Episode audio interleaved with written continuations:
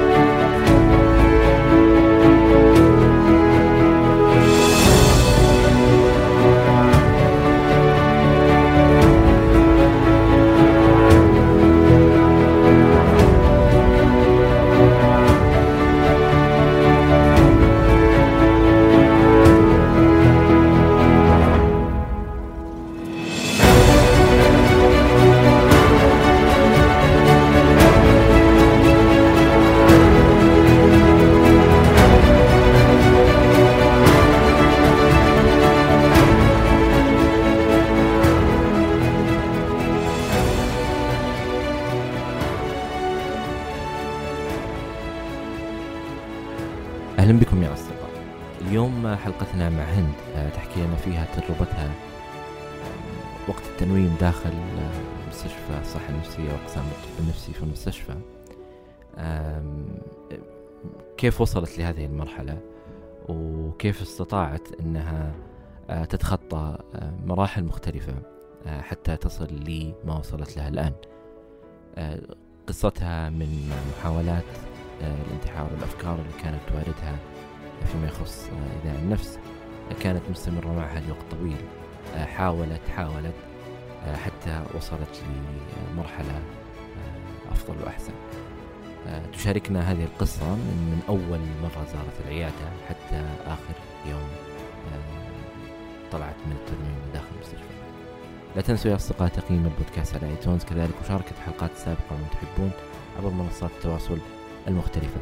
أي شخص حاب يشارك تجربته معنا هنا على البودكاست أتمنى منك أنك تتواصل معي على العنوان البريدي وهو أسامة وجدان دوت كو كل شيء ذكرناه في هذه الحلقة تجدونه في وصف هذه الحلقة وشكرا لكم أنا أسامة بن جيفان وهذا وجدان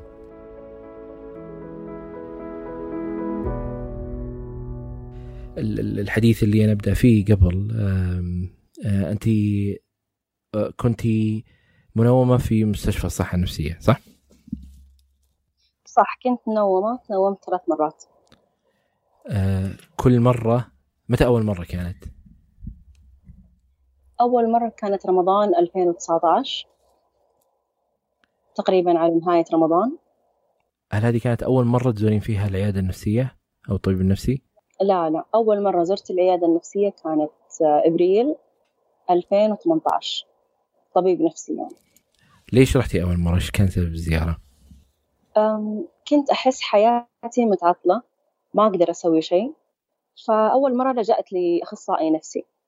قلت يمكن يساعدني كذا طبعا جهل مني ما كنت أعرف يعني إن اللي عندي اكتئاب أو شيء. رحت الأخصائي استمرت معي أربع شهور ما فاد ولا شيء. فحولني على طبيب نفسي لأول مرة في إبريل 2018 مع الأخصائي أعطاك آه، تشخيص؟ أم لا شخصيا أنا ما أعطاني لكن أنا اطلعت على التقرير حقه و... وكاتب كان عندي اكتئاب وعندي آه قلق وكذا يعني لكن ما قال لي صريح في وجهي. إيش الأشياء اللي خلتك تقولين إنه أنا أحتاج أروح أزور العيادة؟ إيش الأشياء الأساسية؟ إني ما أقدر أصحى من النوم. مستحيل أصحى من أقوم من السرير. أنا وقتها كنت آه، طالبة في جامعة أمريكية. فتغيبت عن الجامعة تقريبا ستة أسابيع بدون عذر. عذري كان إني ما أقدر أقوم من السرير. ف يعني كان شيء غريب بالنسبة لي. فلما شفت نفسي إني حتى الدراسة ماني قادرة أقوم لجأت للأخصائي النفسي. ال- الفترة هذه يعني إذا قلتي الآن أنت عنده اكتئاب مزمن من قبل آه، كيف كانت كيف كانت نوبات الاكتئاب تجيك؟ كانت تجيني رغبات إني إني أموت إني أنتحر تجيني رغبات في الذ- النفس. ما أقدر أقوم من السرير أقعد بالساعات في السرير ما أتحرك. أم، ضعف في الثقة في النفس خوف من الآخرين. من متى بدأت هذه من عمرك كم يعني؟ عمرك صغيرة؟ 11 سنة. آه طيب في الآن لما تتذكرين الآن في, في, في الوقت الحالي لما تتذكرين عمرك 11 سنة هل كان في شيء تقولين ممكن كان هذاك السبب جزء منه؟ أو الآن فهمت ليش كنت أنا كذا؟ آه ممكن لأني آه كنت ضحية تنمر في المدرسة. كل بنات الفصل قرروا أنهم يقاطعوني نهائيا. استمرت المقاطعة لمدة آه ترم كامل في المدرسة. كنت كل يوم أروح أداوم ما حد يتكلم معاي ما حد يكلمني أي واحدة تكلمني كانوا يضربونها. فممكن يكون هذا الأساس. آه طيب الفترات هذه الآن لما يكون عندك موضوع أذية النفس والانتحار آه مثل ما قلت يمكن يكون مرتبط بهذيك المرحلة الحالية إنه أنا منبوذة من الكل أصلا. آه لدرجة إنه حتى اللي يحاول يتواصل معي تصير له مشكلة فليش أنا موجودة أصلا في هذه الحياة؟ بالضبط كانت هذه أفكاري وأنا صغيرة في أحد حولك آه، من أهلك حاس إنه في شيء غلط؟ آه لا ما كانوا حاسين بولا شيء أنا كنت أخبي كثير يعني إذا كنت منسدحة في السرير ماني قادرة أقوم أمثل إني أنا نايمة مثلا إذا كنت أبكي أحاول إني أبكي بدون ما حد يشوف. إذا كنت آذي نفسي آذي نفسي في أماكن ما حد يقدر يشوفها. فأنا كنت حريصة جدا إن ما حد يعرف عن الشيء هذا اللي فيني. وفي عمر صغير هذه مشكلة برضو. إنه أنت تحملتي كل هذا الشيء آه، في عمر مبكر شوي. ما هو في مرحلة متأخرة يمكن إنك على الأقل يكون عندك مقدرة بشكل أو بآخر للتعامل مع مشاعرك وكيف تتعاملين معها. بالضبط. طيب في من من 11 سنة حتى زيارتك للاخصائيه في الجامعة هل كان في عندك آه، محاولات انتحار؟ آه أيوه بعمر 11 سنة. أتذكر إني كنت أفكر في الموت لفترة طويلة جدا. أحاول أجيب طرق أكثر الطرق أو أقلها إيلاما وصلت الطريقة طبعا الطريقة ساعدني فيها آه، درس أخذناه في العلوم هذيك الفترة لأن تعرف ما كان في انترنت أنا ما كان في إنترنت ما كان في أي شيء. فالواحد لما يبغى ينتحر ما يعرف كيف. فوق هذا كله كنت طفلة فما أعرف أصلا كيف. بس الفكرة كانت موجودة.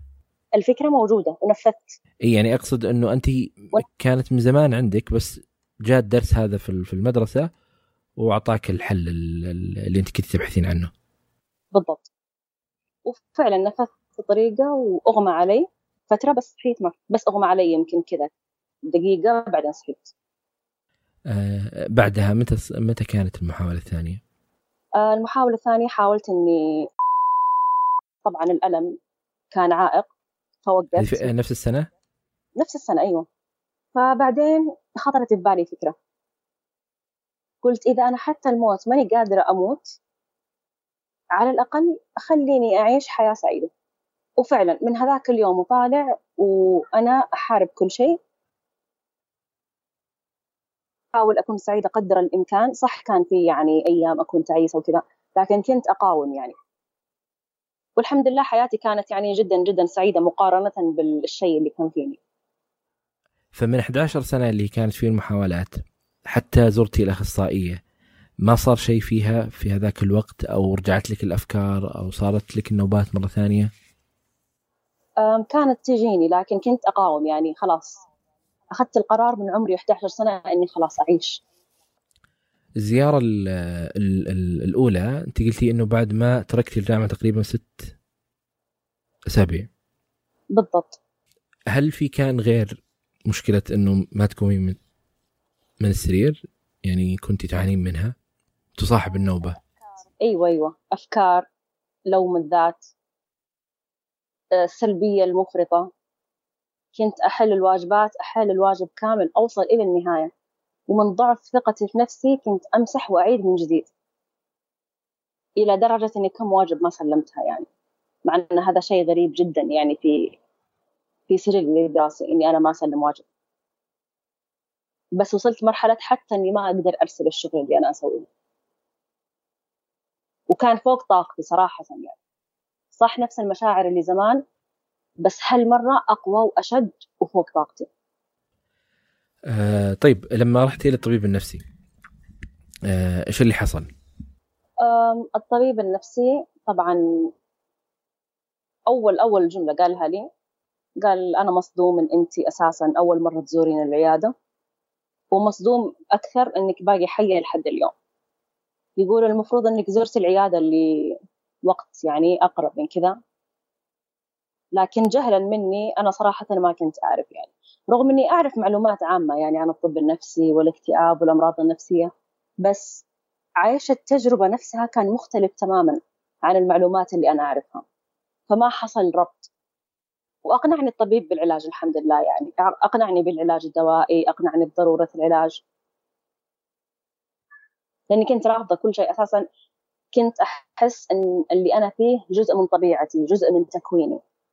إني أنا أساسا ما فيني مشكلة أصلا. ف كنت رافضة كل شيء صراحة يعني. لكن لما جلست مع الطبيب وحاول يتكلم معي وأقنعني الحمد لله يعني. الرفض كان من إيش؟ أنا كنت أحس أنا ما عندي مشكلة. كنت أحس إن هذه طبيعتي هذه شخصيتي. إن هذا جزء من خلقي وتكويني. ما كنت أعتقد إنها مشكلة وإنها مدرجة في الطب وإن لها علاج. طيب الدكتور إيش التشخيص اللي أعطاك إياه؟ وأنت في البداية حسيتي إنه فعلا هو هذا الشيء؟ أو قال في شيء هو متأكد فيه أعطاك تشخيصات مختلفة؟ أو لا خلاص قال ترى هذا هو الاكتئاب ولا غيره. أعطاني اختبار حليت الاختبار كامل. طبعا بالإضافة إلى التقرير اللي أخذه من الأخصائي النفسي لأن الأخصائي النفسي كنت معه أربع شهور. فطلع تشخيص اكتئاب حاد مع رهاب اجتماعي وقلق في الفترة الجامعة أنت قلت تدرسي في جامعة في مد في جامعة أمريكية؟ أيوة هذا أنا رحت يعني للطبيب وكذا الأشياء هذه صارت في مرحلة الماجستير مو البكالوريوس. هل كان اللي حولك طيب يناظرون شيء إنه في شيء آه، في أيام البكالوريوس يعني إنه آه، أي تغيرات تحصل عليك أو هذا أنت؟ اللي يشوفني مستحيل يصدق إن أنا عندي اكتئاب أصلا يعني اللي يعني غالبا غالبا الجمل اللي تنقال عني وعن شخصيتي إني مفعمة بالحياة أعطي الناس طاقة إيجابية يعني ما حد يتخيل إن خلف هذه الابتسامة وخلف الجنون المشرق اللي يحب الحياة عقل كئيب ويفكر بأشياء سلبية.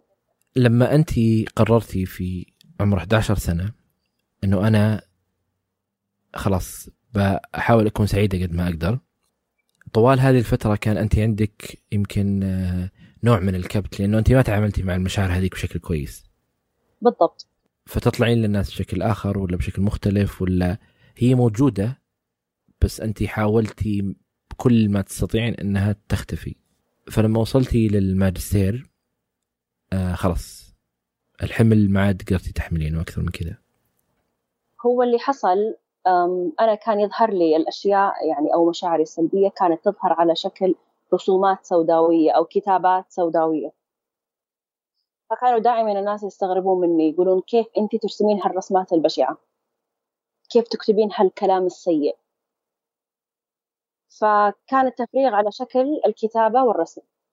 لكن اللي حصل في الماجستير اللي فهمته يعني من الأطباء اللي زرتهم أني أنا صار لي اكتئاب مضاعف أو double depression اللي هو كان اكتئاب مزمن بعدين صابني اكتئاب جسيم أو اكتئاب حاد فصار عندي اكتئابين. أنا هذا اللي فهمته من واحد من الأطباء يعني. آه أنت بالنسبة لك آه كنت تكتبين في مكان معين أو كنت آه ترسمين مثلا؟ كنت أحيانا أشاركها مع الناس لكن أغلبها لا يعني كانت خاصة بيني وبين نفسي خصوصا الكتابة. فيكون واضح إنه ليش هذا ليش هند اللي نعرفها تكتب الشيء هذا؟ بالضبط. آه ومتى متى أول مرة زرتي المستشفى للتنويم؟ قبل التنويم. تقريبا نقول قبل التنويم بشهرين رجع الاكتئاب يعني كانت كنت أحاول إني أتغلب على الاكتئاب وكذا يعني. ف أنا رجعت من أمريكا وعلى أساس أكمل علاجي هنا في السعودية. الأدوية اللي كنت أخذها من كانت مناسبتني نوعا ما. صح ما كان يعني كنت في بداية الكورس الدوائي بس إنها مناسبتني يعني. فرحت عند طبيب هنا في السعودية فصدمني بمعلومة إن هذه الأدوية مي موجودة أو مي متوفرة في السعودية. ولازم أبدأ بكورس علاجي ثاني جديد. فبدأت بالكورس العلاج الجديد و... وحسيت حرفيا إني قاعدة أبلع هواء ماني قاعدة أبلع حبوب. ما تساعد. فبعد تقريبا شهر ونص وقفت الأدوية تماما. فقدت كل ثقتي في الطب النفسي. وقلت خلاص يعني زي ما أنا من عمري 11 سنة قدرت أتغلب على هذا الشيء أكيد بقدر أتغلب عليه الحين يعني مو شيء جديد. أنا طبعا كنت جاهله انه الاكتئاب الحاد شيء مختلف تماما عن الاكتئاب المزمن. شيء لا يمكن وصفه هذه كان أي سنة؟ نهاية 2018 بعدها بدأت 2019 في البداية بدأت السنة الهجرية. بداية السنة الهجرية اللي كانت في 2019 فسويت لي جدول كامل. جدول يشمل أكل صحي علاقات مع الناس آه، رياضة نشاطات حتى كنت موظفة. واستمريت على هذا الحال أحارب كل يوم بيومه تقريبا لمدة خمسة أشهر. يعني من شهر واحد إلى شهر خمسة بدون أدوية بدون ولا شيء.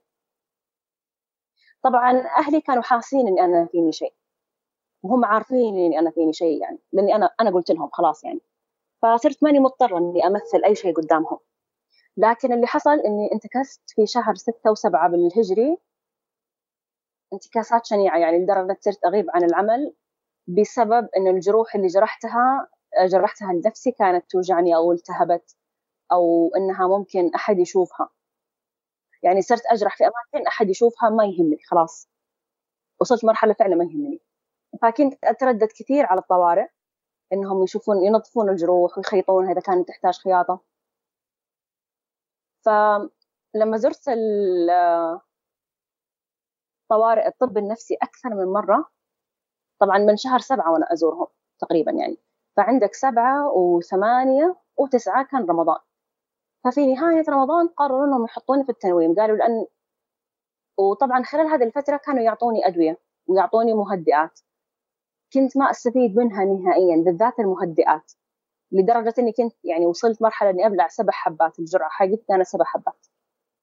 فما كنت أستفيد ولا شيء ولا كأني آخذ ولا شيء.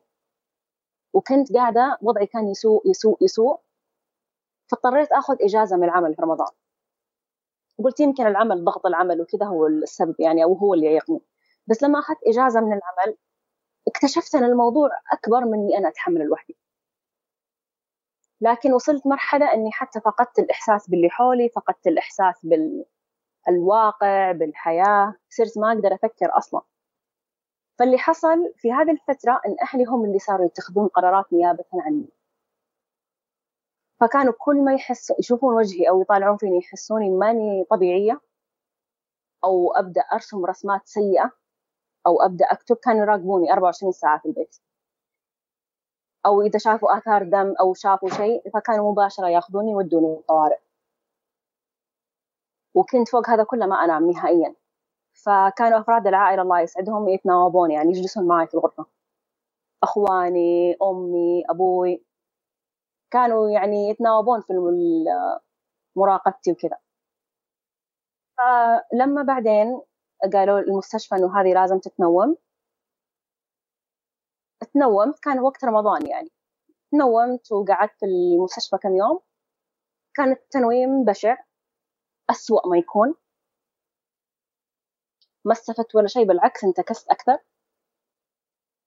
وحصل موقف سيء بيني وبين واحدة من الممرضات كم مرة. فكانت تصيبني نوبات بكاء هستيري يعني أقعد أبكي بالست ساعات سبع ساعات بدون ما أوقف نهائيا. وفي هذه الفترة وقفت الأكل وقفت آكل وقفت أصلي وقفت أسوي كل شيء. حرفيا بس على السرير وأبكي. طول مدة التنويم. فلما أهلي شافوا إن وضعي ساء وكمان في كم طبيب نصحهم إنهم يغيرون المستشفى هذا. فاخذوني مستشفى في مدينة ثانية. كم جلستي عندهم هذا؟ حدود ثمانية إلى عشر أيام. فأهلي طلعوني من المستشفى على وش يسمونها؟ مسؤوليتهم الخاصة. ودوني المستشفى الثاني بس كان وقت نهاية أسبوع. فكانوا ما يقبلون حالات نهاية الأسبوع.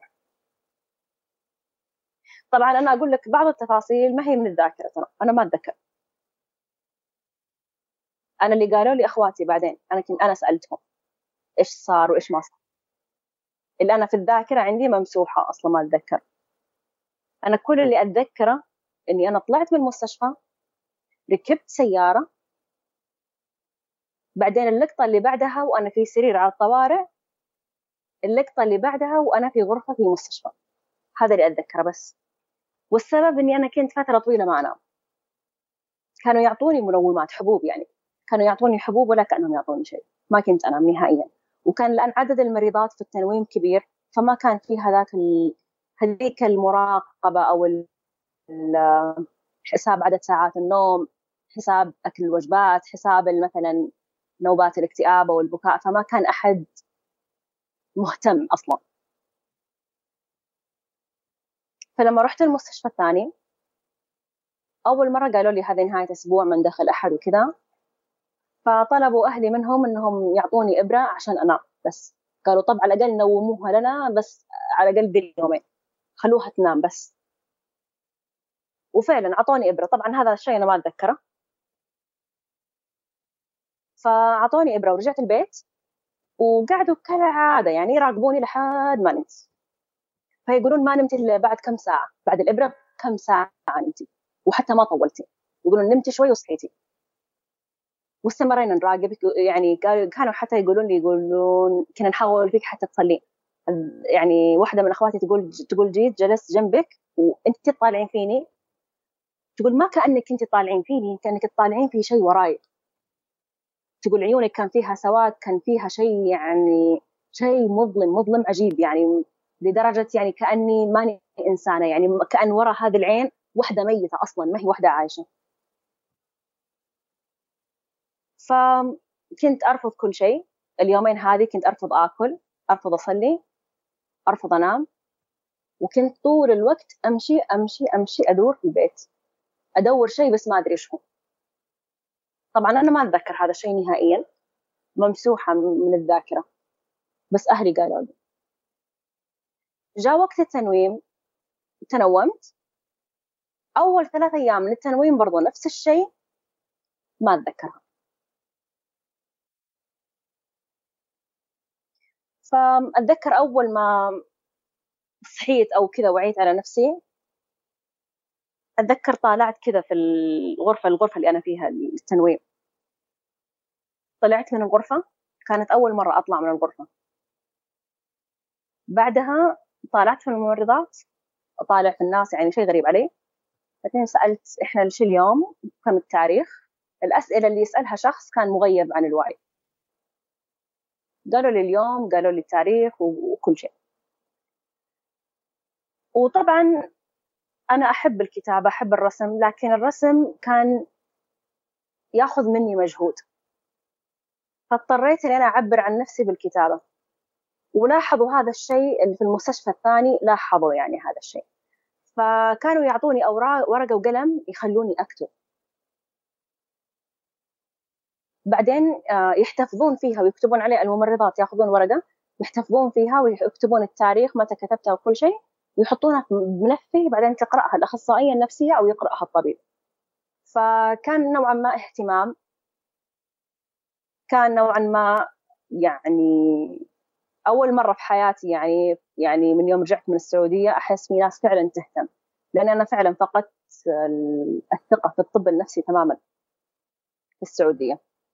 وعدت أيام التنويم كنت كل يوم أكتب أكثر من مرة في اليوم. طلعت من التنويم الثاني طبعا هو هذا يعتبر التنويم الثاني. طلعت من التنويم الثاني نوعا ما بحال أفضل إني أنا واعية على نفسي على الأقل. أقل شيء فعلا كنت واعية على نفسي. واستمريت كم شهر بعدين انتكست. وكنت خلاص يعني على حافة إني أنتحر خلاص يعني فعلا فعلا كل شيء حولي صار أسود.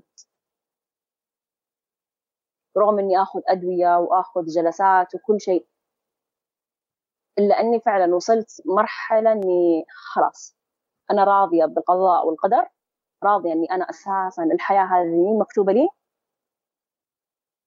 وأنا أبغى أنهي حياتي أبغى أنهي هذه المأساة اللي أنا قاعدة أعيشها.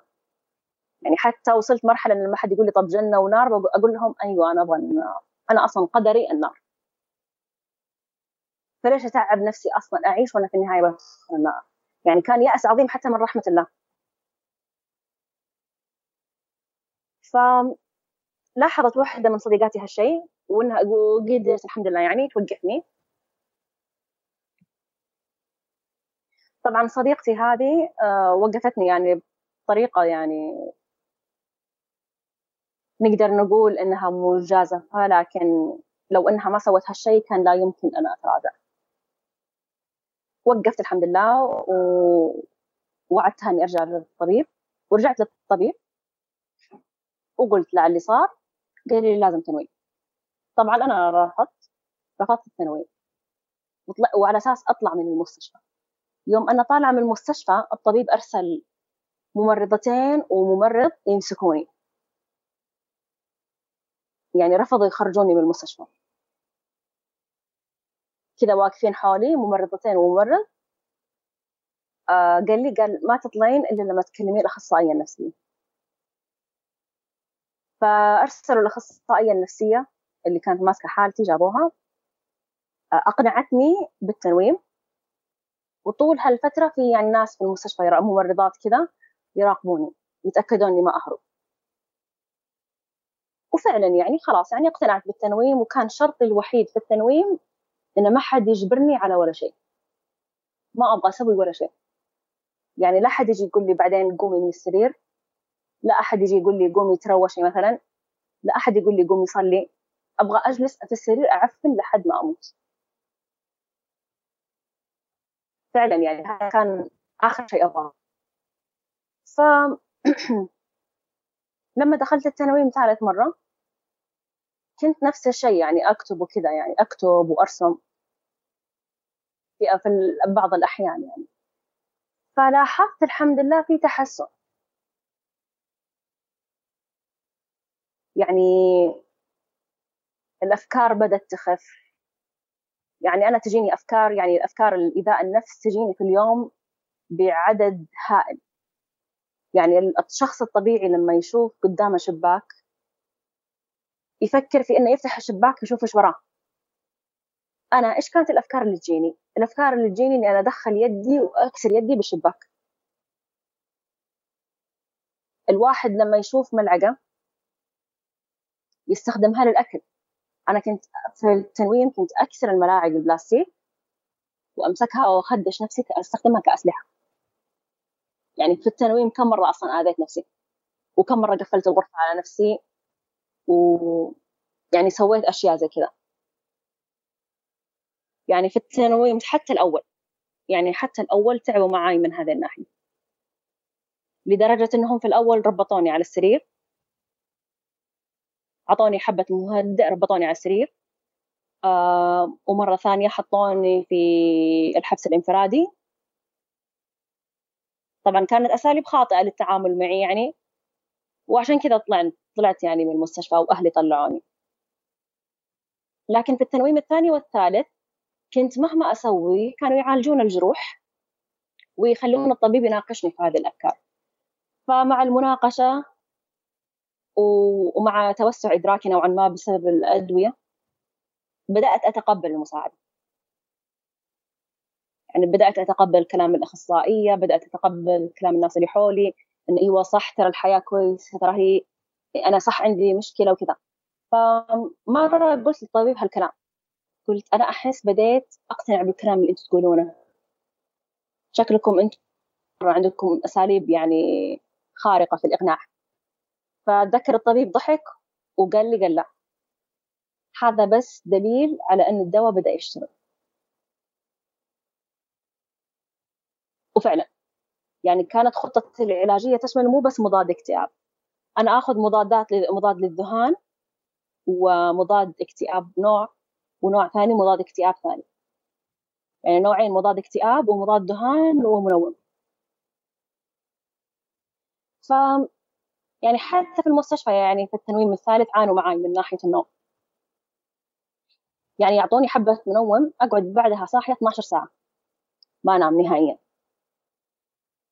يجي شفت التمريض الأول يجي بعده شفت التمريض الثاني. وأنا لا زلت صاحية. فيعطوني برضه حبة زيادة وينتظروني. ويمر كمان وقت ثاني وأنا ما نمت. ف لحد ما لقيت دواء ينومني مريت يعني مراحل صعبة يعني على أساس إني أوصل للحبة هذه العجيبة اللي تنومني. والحمد لله الطبيب الأخير عرف يعني يختار هذا الدواء الحمد لله. وفعلا أتذكر أول مرة نمت سبع ساعات. كان شعور عظيم. أنا يعني قعدت فترة من 2018 وأنا ما أنام. ما أنام إلا يعني توصل مرحلة إني كل يوم أنام 20 دقيقة بس. يعني أكون نايمة أغمض عيني تكون الساعة جنبي. أغمض عيني مثلا الساعة أربعة أفتحها الساعة أربعة وعشرين دقيقة.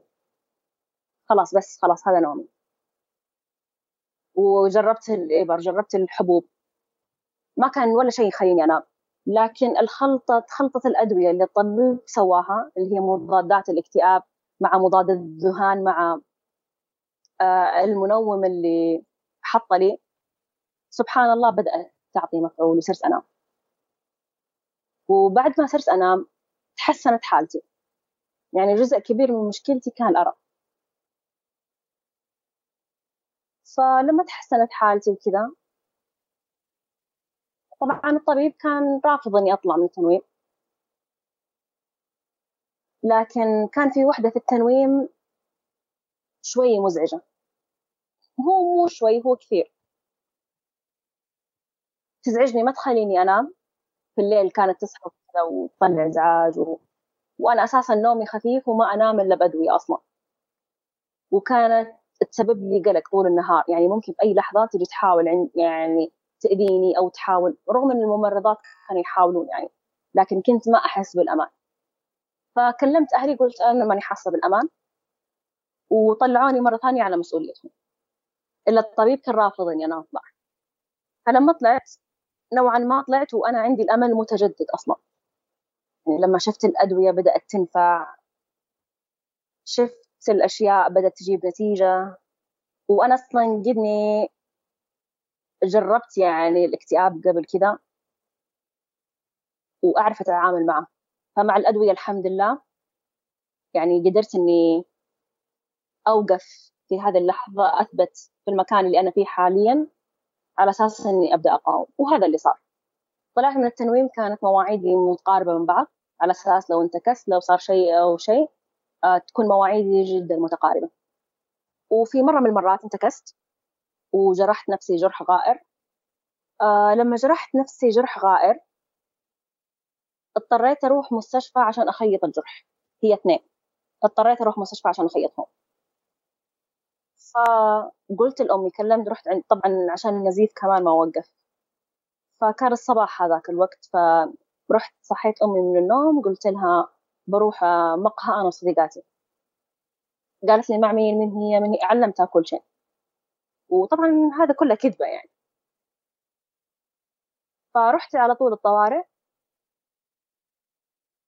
فلما جت دوري في معالجة الإصابة طبعا سألوني إيش هذه عادي أعلمهم يعني ما عندي مشكلة أنا أصلا. آه لأن المشكلة هذه إني أنا أوصل مرحلة إنه ما يهمني حتى الناس. يعني ممكن ممكن إني أذبح نفسي أو أنتحر قدام الناس لما تجيني النوبة الشديدة يعني. فلما جت الطبيبة تبغى تخيط الجرح جت الممرضة تبغى تحط لي مخدر فرفضت المخدر. قلت لها ليش تحطي مخدر؟ قالت لي ترى يوجع قلت أنا ما أبغى مخدر. فالممرضة تحاول تقنعني على الأقل خذي مخدر خذي شيء. فأنا رفضت يعني قطعا الموضوع. فوافقت الطبيبة أنها تخيط لي الجروح بدون ما تستخدم النامينج. بدأت تخيط وكان مؤلم بس عادي يعني. بعدها وعلى طول وجهوني الأخصائية نفسية جلست معي شوي وتكلمنا وكذا. بعدها حولوني على طبيب ونفس الشيء يعني نفس الإجراءات يعني واحد واقف معاي ممرض يتأكد إني ما أهرب ما أروح ولا أجي. لحد ما أدخل على الأقل عند الطبيب. فالطبيب لما شاف وصف الجروح وصف الحالة حولني على التنويم مرة مرة رابعة. طبعا أنا قدني خلاص يعني ما أبغى أتنوم زيادة ما أتحمل جو المستشفى نهائيا. فأخذت الورقة حقة التنويم وما علمت أحد من أهلي. رجعت البيت. عادي نمت ولا كأن صار شيء. ما حد يدري. طبعا ما عرفوا إني أساسا كنت بتنوم مرة رابعة إلا فسبحان الله مع الأيام ومع الأدوية يعني صرت أكثر مصداقيه مع طبيبي يعني. أقول له فعلا يعني متى أتحسن ومتى أنتكس. فقعد يعدل لي جرعات الأدوية والأدوية نفسها لحد ما وصل الوزنيه معينة. بعدها فعلا فعلا أنا حسيت إني إنسانة طبيعية الحمد لله. الكلام هذا متى صار؟ صار في سنة 2020 الاستقراء. فكنت مستقرة الحمد لله أغلب السنة وبس الحمد لله يعني خلاص. حاليا أنا أشوف نفسي إنسانة طبيعية يعني حتى المنومات أستخدمها بس في الطوارئ. إذا مرة مرة ما قدرت أنام بس الأدوية لازلت يعني على نفس الجرعات العالية. آه لو رجع فيك الوقت يعني الآن الآن أمورك أنت تمام الآن هل كل ما حصل يستحق ما يستحق هذه النتيجة؟ أكيد يستحق صراحة. يعني لو أحد حاول يقنعني كنت مستحيل بقتنع. كان المرور بهذه التجارب أو هذه المحطات كان أساسي عشان أوصل للمرحلة اللي أنا فيها الآن. لأن تخطي الاكتئاب مو هو بس أدوية وعلاج نفسي هو بس يعني لازم إدراك من نفس المريض. أنا لازم أدرك إن أنا عندي مشكلة. لازم أدرك إيش هي هذه المشكلة. لازم أدرك كمان إني أنا أبغى أواجه هذه المشكلة. فهي تغيرات نفسية يخضع لها الإنسان في هذه المحطات تساعده وتأهله أنه في نهاية المطاف يتغلب على الشيء اللي هو فيه. لو في الآن شخص يسمع الحلقة هذه و... ويعتقد أنه الإقدام على الانتحار هو أسهل من كل الدوامة هذه. إيش ممكن تقولي له؟ ناس كثير يقولون الانتحار هل هو شجاعة أو جبن؟ كثير ينطرح هذا السؤال. أنا بالنسبة لي أشوف الانتحار هذا مو هو شجاعة ولا هو جبن هو مجرد استسلام الانتحار ترى أسهل الحلول. إن الواحد يحاول يعيش أصعب من إنه يقتل نفسه. ممكن هذه الفكرة تكون في باله. لكن الأصح إيش هو؟ إن الشخص لما يترك هذه الحياة ما يفكر بعدين يعني في الناس اللي بعد اللي بيتركهم. لأن الانتحار هو طريقة إني أنا أتخلص من الألم بس أنقله لناس ثانية. الألم لازم أنا طالما الألم موجود فيني أنا أنا لازم أقضي على كومة آه، الألم هذه. لازم أنا أقضي على هذا السواد. لكن لما أنتحر السواد اللي فيني الألم اللي كان فيني بينتقل للأشخاص اللي حولي. فبتصير مهمتهم يحاربون السواد اللي كان فيني. أنا أشوف من مسؤولية الشخص إنه كل شخص يحارب السواد اللي فيه. يحارب الأفكار اللي هو فيه اللي هي فيه يعني. ولا إنه ينتحر ويوزع الألم اللي هو كان فيه على ناس ثانيين ويورطهم بشيء هم ما لهم دخل فيه. لما رجعتي للسعودية آه بالأشياء اللي انت مريتي فيها أنا أقصد يعني والحوسة اللي التجارب هذه المختلفة واللي كان فيها كثير من من الأشياء. آه يعني هل كان يجي بالك لو أنا أقدمت على الانتحار ما كان بيصير كذا؟ لو أنا أقدمت على الانتحار ما كان إني قدمت كذا. لو أنا قدمت على الانتحار ما كان وصلت للمكان اللي كذا. لو أنا قدمت على الانتحار كان ما اكتشفت إنه في حل للي أنا فيه. بالضبط. يعني تراجعي عن الانتحار. صح في هذيك اللحظة كنت حاقدة كل الحقد على البشرية حاقدة كل الحقد على الممرضين اللي كانوا يمنعوني أهرب من المستشفى حاقدة على طبيبي حاقدة على صديقاتي حاقدة على أهلي أنهم يحاولون يمنعوني أنتحر اللي كنت أشوفه حق من حقوقي. كنت حاقدة على البشرية جمعاء لأن الناس يحاولون يمنعوني أنتحر. لكن بعد ما وصلت لوزنية الأدوية المناسبة وصلت للطبيب المناسب وصلت للأخصائية النفسية المناسبة ووصلت للإدراك والوعي المناسب بحيث أني أدرك حالتي اكتشفت أن الناس معهم حق. الحياة تستاهل إحنا نعيشها. هو النقطة الأساسية يعني اللي آه، آه، لما لما ننظر للشخص اللي مر بتجربة مشابهة ولا تزال الأفكار الأفكار الانتحارية موجودة عنده محاولات الانتحار لا تزال موجودة آه، إحنا نقول إنه ترى هذا مو أنت إما إنه هذا هو هو الشيء اللي فيك اللي إحنا نقدر نسميه أصلا إحنا آه، مهما كان التشخيص يعني اللي إحنا أعطيناك آه، فإحنا لما نقول لك إحنا هذا اسمه معناته نقول لك ترى إحنا عرفنا نحله.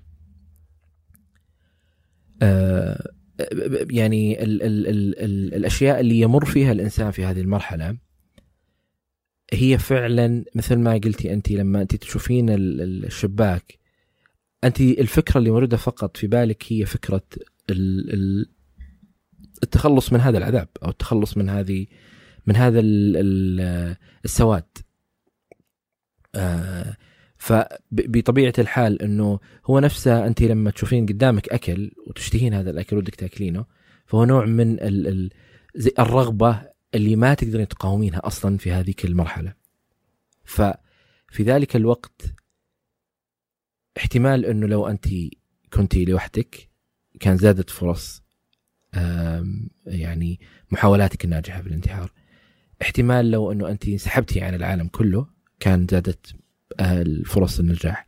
احتمال إنه زيارتك للطوارئ ما حد قال لك شيء ويخلونك تجين وتروحين متى ما تبغين. احتمال إنه التنويم ما أعطوك يعني خيار التنويم. خيار إنه إحنا نحاول طيب بنعطيه دواء هذا ما ضبط نغير نعدل.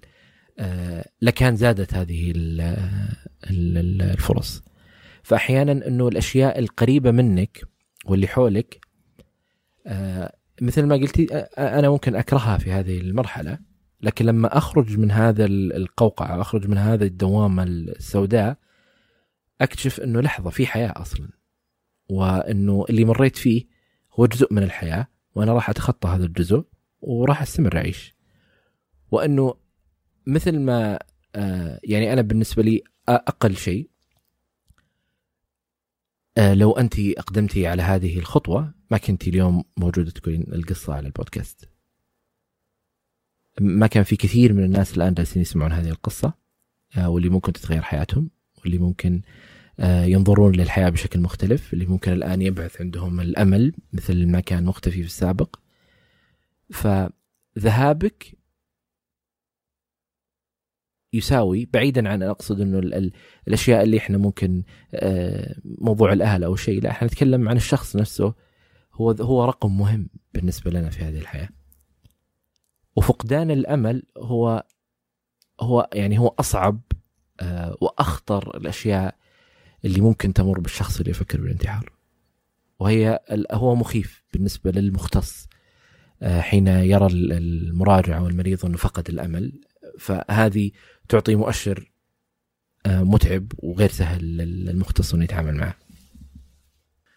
آه المرحلة الآن اللي اللي أنت فيها تأخذين آه، أدوية أو جلسات؟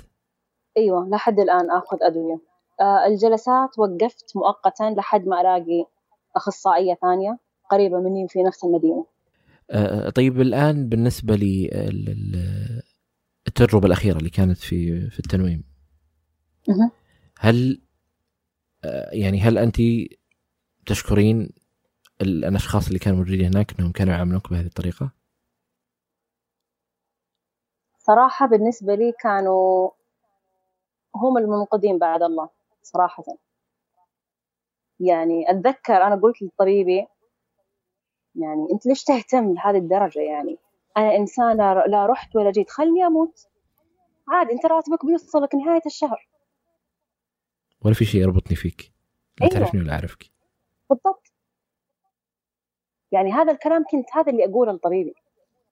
لكن طبيبي كان يتجاهل كل شيء. ويحاول يحاول يحاول لحد ما الحمد لله وصلت للمرحلة اللي أنا فيها. هو لو كان فعلا آه، يعرف إنه ما في حل ما راح ما راح يحاول. بالضبط أيوه. وكمان أنت لما تشوف محاولات المحاولات يعني تشوف طبيبك يحاول أهلك يحاولون ليش ما أنت بعد تحاول؟ عادي حاول.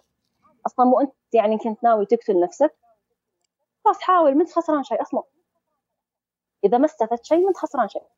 ومهما صعب ومهما كانت يعني الحالة ومهما كان الأمر اللي يمر فيه الشخص هناك حل. ممكن ما يكون بالسهولة اللي إحنا نتوقعها. صعب فعلا. أنا ممكن أمر على مستشفى مستشفيين ثلاث أربع خمس مستشفيات. أنا ممكن أمر على عشر أدوية. أنا ممكن على خمس أخصائيين. أنا ممكن أمر بكل هذه فعلا. يعني أنا ما أقول لك أنا لما أقول لك ترى في حل ما أقول لك لا ترى أول شخص بتروح له خلاص بتحصل كل شيء عنده. أو أول دواء بتاخذه كل شيء بيكون تمام. لا كذا أنا يعني أنا جالس أعطيك يمكن امل زائف بالطريقة هذه. لكن أنا أقول لك في حل. إحنا كيف ممكن شلون إحنا ما نعرف الآن في المرحلة الحالية. لكن نعرف إنه إحنا اللي نبغاه منك هي هذه هذه يعني روح المحاولة هذه اللي يعني بالنسبة لك حتى أنت لما أنت بالرغم بكل ما مريتي فيه لا يعني لا تزالين في شوي نوع من إنه تعطين نفسك لهم مثل ما هم آه، يبحثون عنه يعني. ولا كان يعني من التجربة الأولى اللي كانت سيئة ثم التجربة الثانية والتجربه الثالثة إلى يمكن التجربة الرابعة اللي هي كانت بديتي تشوفين شوي النتائج وبديتي تشوفين شوي التغيير وبديتي تشوفين الفرق عن أول تجربة وآخر تجربة. وكيف هو فرق عليك أنت بشكل شخصي أصلا؟ بالضبط. إيش ممكن تقولين للاطباء والممرضين والأخصائيين اللي يشتغلون في المستشفيات في أقسام الصحة النفسية؟ في اقسام التنويم بالذات. أقول لهم على الأقل على الأقل إذا شايفين الشخص اللي قدامكم يعاني على الأقل بس لا تضحكون عليه في وجهه لأنه صارت لي وكان شعور جدا بشع. أنا متأكدة هذاك اليوم لو كان في عندي مسدس كان قتلت نفسي. من بشاعة الشعور اللي حسيته. تخيل طبيبك يضحك عليك.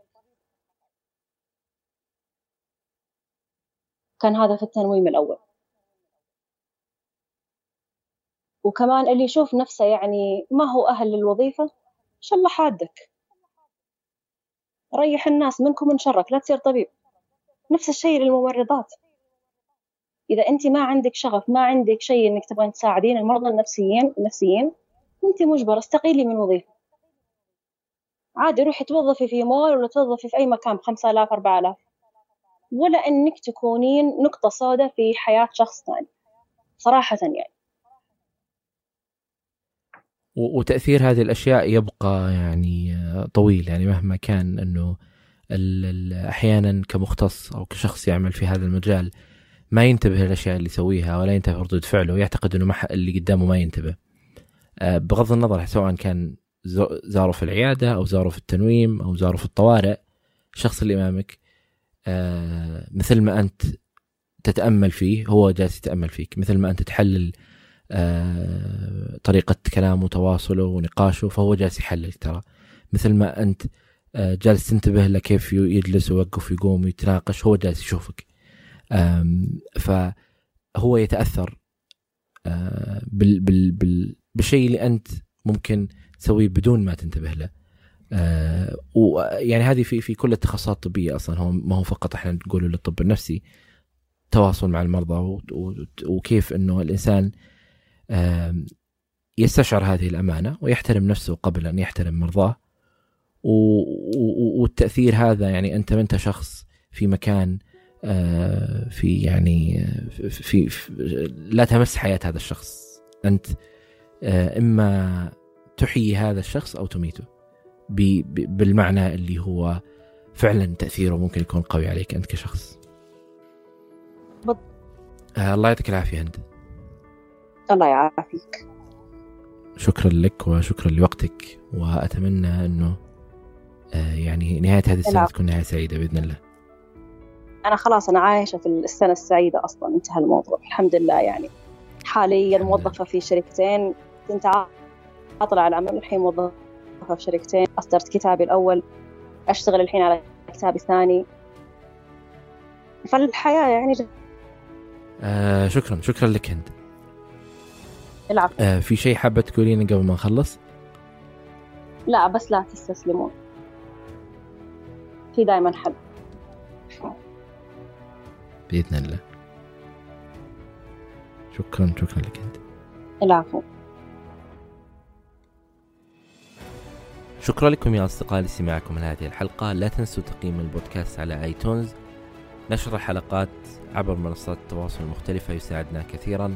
أي شخص حاب يشارك تجربته معنا هنا البودكاست أتمنى منك تتواصل معي البريد الإلكتروني وهو أسامة at وجدان دوت كو وتجدون طرق التواصل في وصف هذه الحلقة. أي شيء ذكرناه في هذه الحلقة تجدونه في وصف هذه الحلقة. آه وشكرا لكم. أنا أسامة بن جيفان وكنتم مع